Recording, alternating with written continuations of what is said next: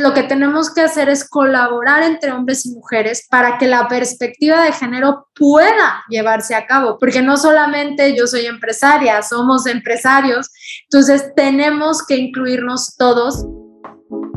Hoy más que nunca, empecemos a pensar en qué sigue. Tú puedes hacer lo que piensas que puedes hacer.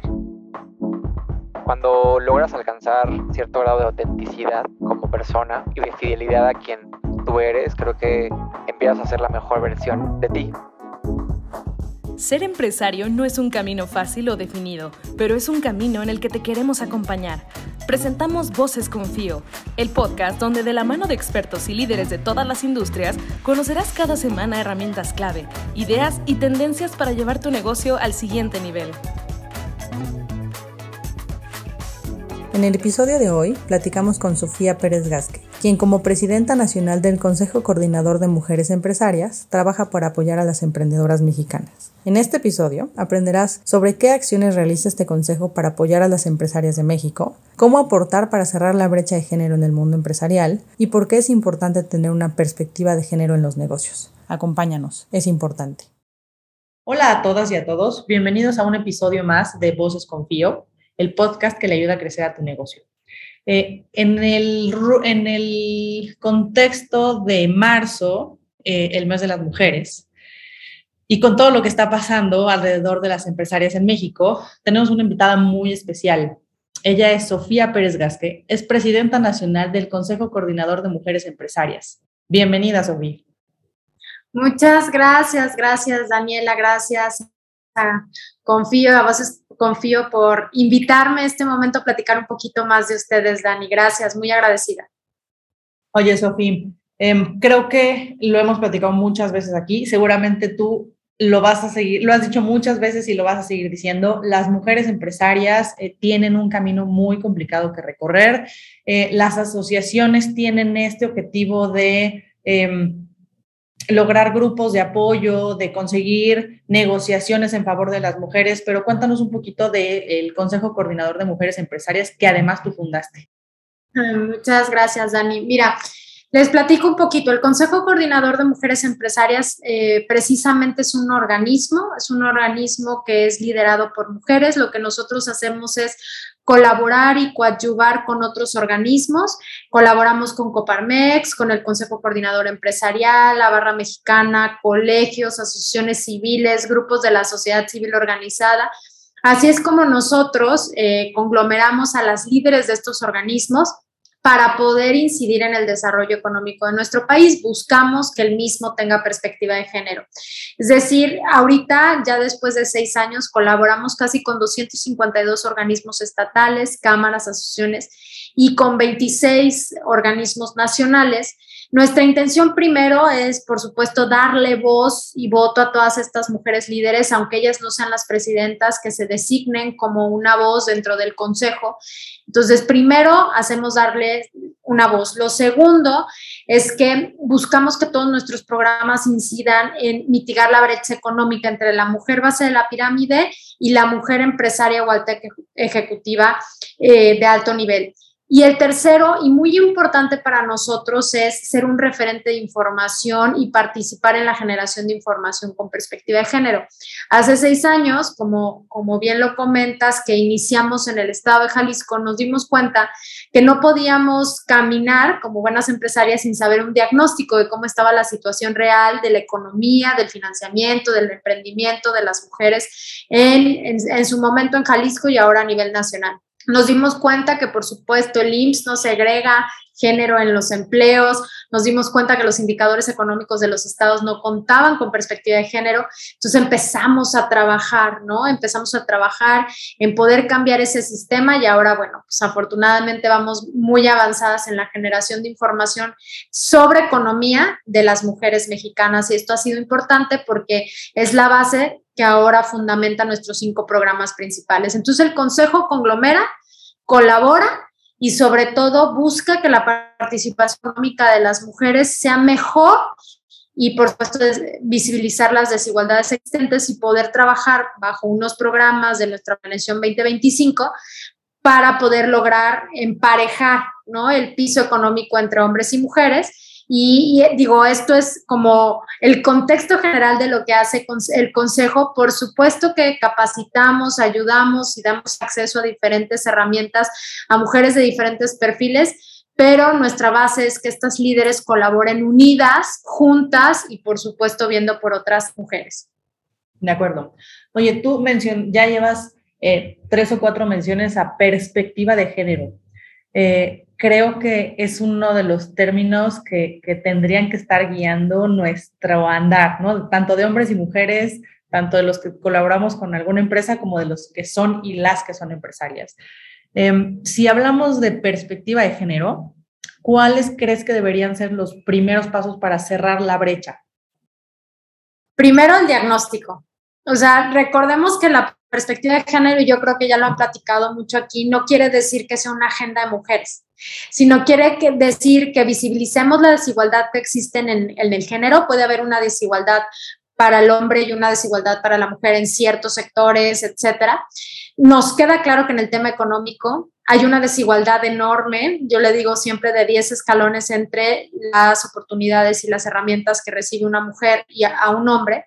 Entonces, lo primero que tenemos que hacer es un diagnóstico cuáles son las desigualdades actuales. Supongamos que hablamos dentro de una empresa, ¿no? Y entonces visibilizo, reviso todo mi área de recursos humanos y me doy cuenta que Daniela gana el 22% menos que Diego en el mismo puesto, con los mismos años de experiencia, con la misma competencia y entonces me doy cuenta que existe esta desigualdad. Ese es paso uno, el diagnóstico.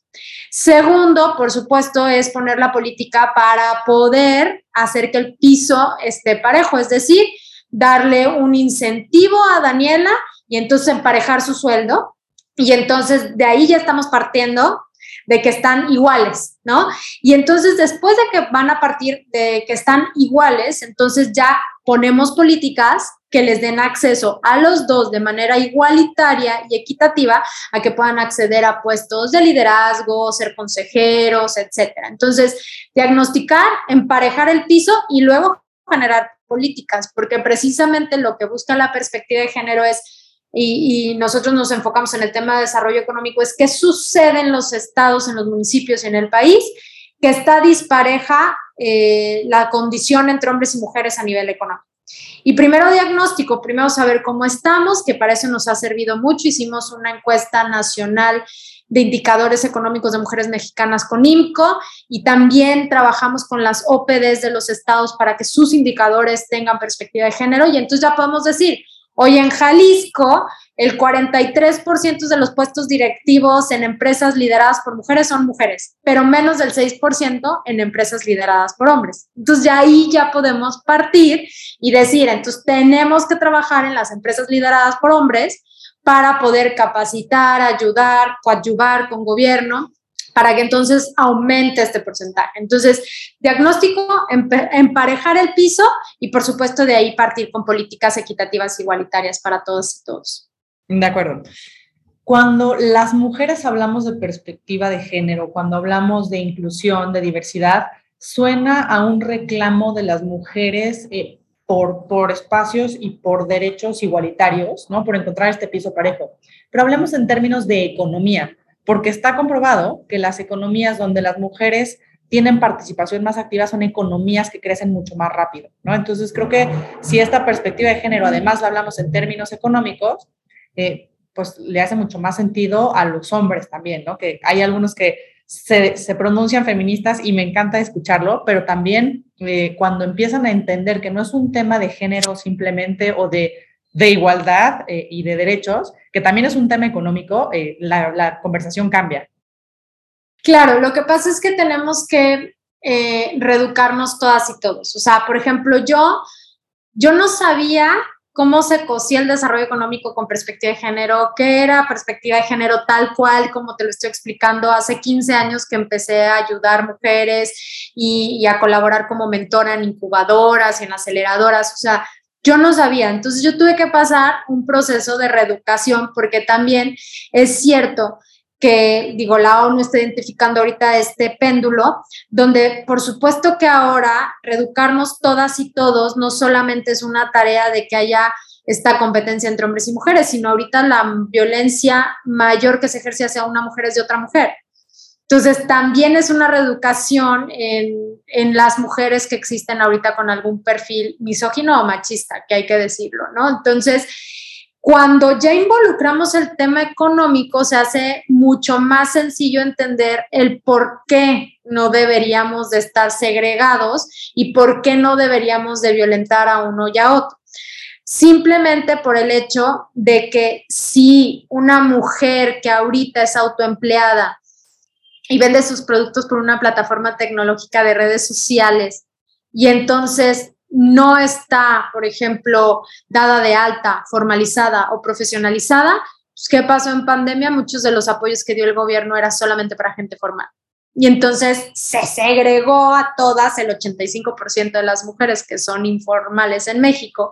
Entonces, cuando tú ves que la participación de la mujer tiene que ser activa, tiene que estar en la economía, por supuesto que lleva a la casa, ¿no? Un mayor ingreso, que las mujeres emprendedoras son las que más, o sea, las mujeres son las que más están emprendiendo en México, que si tú colocas una consejera consultiva o, o de administración en tu empresa, pues puedes generar entre el 30 y el 35% más. Entonces, justamente el, el, hecho es que nos hemos ido en este péndulo de feminismo radical que no ha dejado que entonces eh, los hombres bajen la guardia.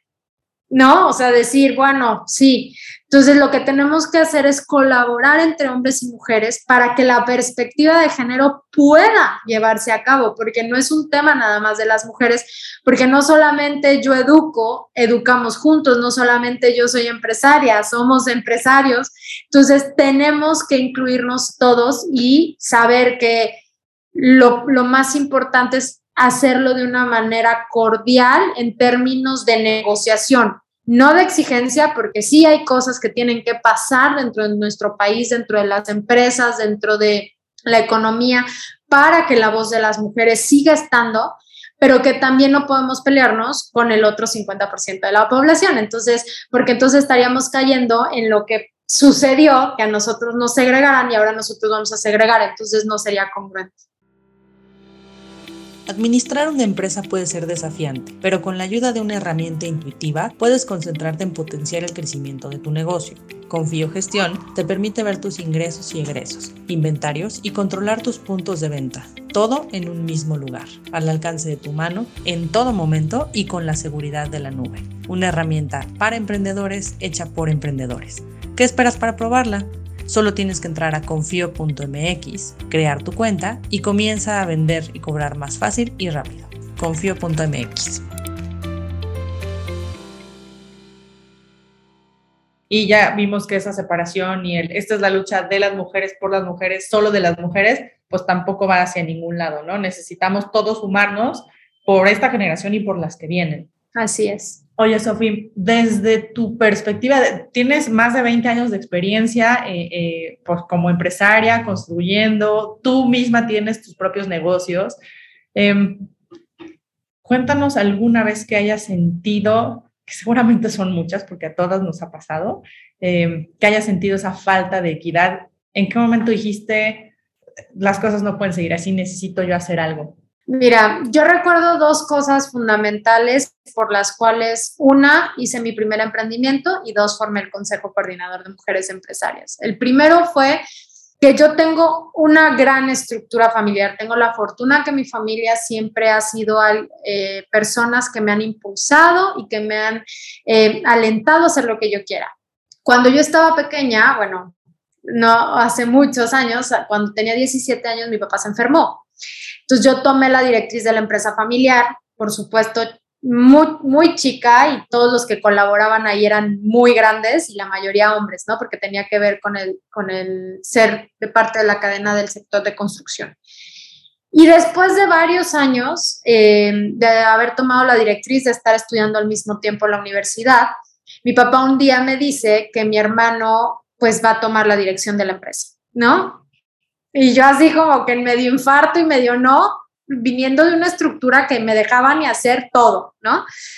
Entonces yo le dije, o sea, ¿por qué no? Y entonces, literal, la razón eh, era porque es el hombre, ¿no? Entonces, cuando pasó eso, lo primero que hice fue O sea, volteé y dije, voy a abrir algo, yo, ¿no? Que no dependa de la estructura familiar.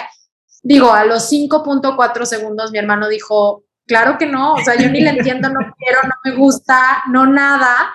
Y entonces él se fue a abrir su empresa, pero entonces yo me quedé con un emprendimiento y administrando la empresa familiar. Y así fue durante 10 años hasta que falleció mi papá. Entonces, eso fue lo que me impulsó a abrir, ¿no? la primera empresa que tuve que duró casi 15 años. Y el, y el segundo hito que para mí ha sido fundamental es, me invitan a participar en organismos empresariales en Jalisco por el tema de energía, que es a lo que me dedico, y me, quiere, y me dan un asiento, literal me lo dijeron, por ser mujer necesitamos mujer en una OPD del Estado. Ah, perfecto. Entonces, yo me daba cuenta, Dani, que iba yo a las juntas, pero iba de escucha y de, votamos, sí, gracias, ¿no?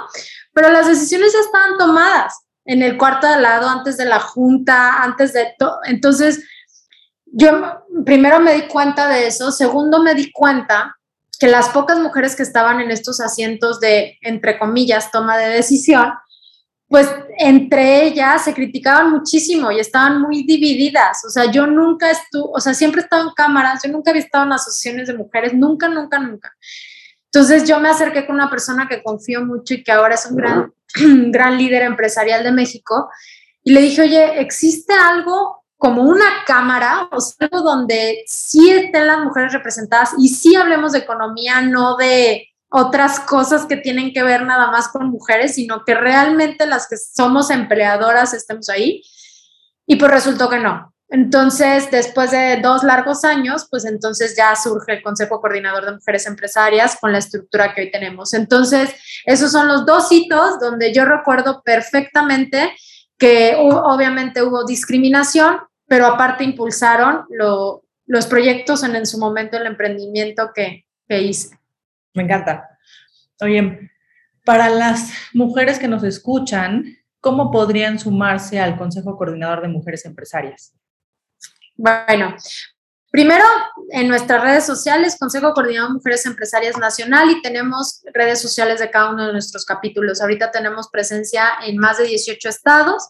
Eh, si eres una líder de una asociación civil, de un grupo de la sociedad, si estás en una cámara empresarial, te puedes acercar a nosotros para poder eh, ver que tu organismo esté trabajando con el consejo y trabajemos juntas para que tu voz se siga escuchando.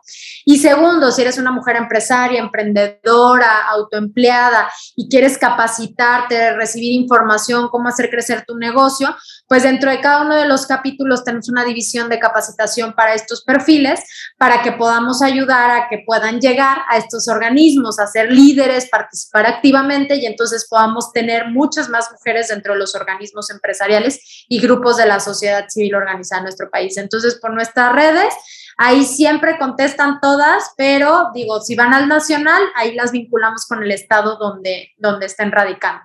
De acuerdo creo que una de las cosas que he, descubierto es que lo que realmente hace el cambio es la participación, ¿no? O sea, si hablamos desde nuestra trinchera muy a título personal, pues tu voz llega a unas cuantas eh, personas cercanas a ti, pero si te unes eh, a otras mujeres o a otros consejos o a otras Em, organizaciones que tienen mucho más alcance, pues por un lado, eh, tu voz llega a mucha más gente, puede ser más escuchada, pero también empiezas a encontrar, hacer networking con, con otras personas que puedan aportarle a tu negocio, puedes encontrar nuevas ideas, puedes incluso encontrar otras formas de llegar a, nuevas personas, ¿no? Entonces creo que es importante eh, acercarse a organizaciones como el Consejo Coordinador de Mujeres Empresarias que puedan ayudarte a impulsar tu negocio y a que no te sientas sola, que no eres la única en el camino, eh, que puedan ayudarte a dar ese impulso a ti y a tu negocio.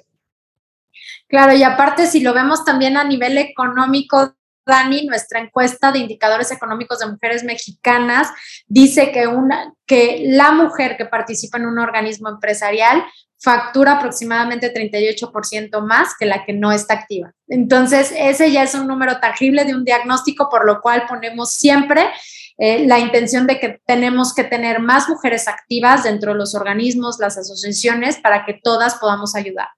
Me encanta ese dato. Ya, con eso cerramos. Vámonos todos. Este, oye, em, pues sí, la verdad es que en Confío nos preocupa muchísimo el tema de la inclusión, ¿no? Es algo que nos ocupa todos los días.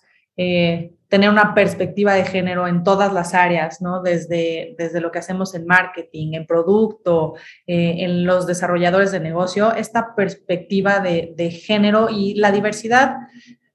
Yo diría que la diversidad es una realidad, ¿no? Hablamos aquí mucho de que la inclusión es una decisión que tenemos que tomar todos los días, ¿no? Entonces, eh, pues gracias por la labor que haces en nombre de todas las mujeres. Eh, ¿Algún consejo que quieras darle a las personas que nos escuchan, no solo a las mujeres, sino también a los hombres antes de cerrar? Claro, por supuesto. Mira, lo que creo que debe de pasar entre todas y todos es que nos comuniquemos y sepamos que somos eh, iguales en derechos humanos, pero muy diferentes. Entonces tenemos que aceptar esas diferencias. Eso significa el trato igualitario, es decir, te acepto como eres, pero sé que tus derechos son iguales, iguales que los míos. Entonces, desde cualquier mujer, hombre, persona de diferente perfil eh, socioeconómico, social, que tú tengas a tu lado, simplemente generar esta empatía de que tienen los mismos derechos que, ti, que tú y entonces el objetivo es que los trates igual como te gustaría que te tratara. Padrísimo. Muy bien. Sofi, para cerrar tu participación tenemos el dado confío. Em, esto nos permite conocerte a ti un poquito más. ¿Qué superpoder te gustaría tener? ¿Qué superpoder me gustaría tener? Híjole, yo creo que el de la comunicación. Creo que el superpoder de poder llegar a más gente. Un análisis que hice hace muchos años dice que una de mis fortalezas es ser maximizadora. Todo lo busco hacer demasiado grande, pero creo que si lograra comunicarme con más gente y poder generar estos espacios de empatía, creo que yo sería muy feliz. Muy bien, pues poco a poco. Estás cambiando el mundo un poco a la vez todos los días. Muchas gracias, Dani, qué amable. Pues gracias, gracias a ti por el tiempo, por el espacio. Eh, dejamos los datos del Consejo Coordinador de Mujeres Empresarias eh, en la información de este capítulo para que las que nos escuchan que quieran sumarse eh, puedan encontrarlos. Y pues gracias a ti, gracias a todas las personas que nos ven y nos escuchan en las plataformas de audio o en YouTube. Y nos vemos y nos escuchamos la semana que viene. Nos vemos a todas y todos. Gracias. Esto fue Voces Confío. Te esperamos el próximo jueves para un nuevo episodio. No olvides seguir nuestras redes y suscríbete al podcast en tu plataforma favorita. Llegó el momento de creer, crear y crecer.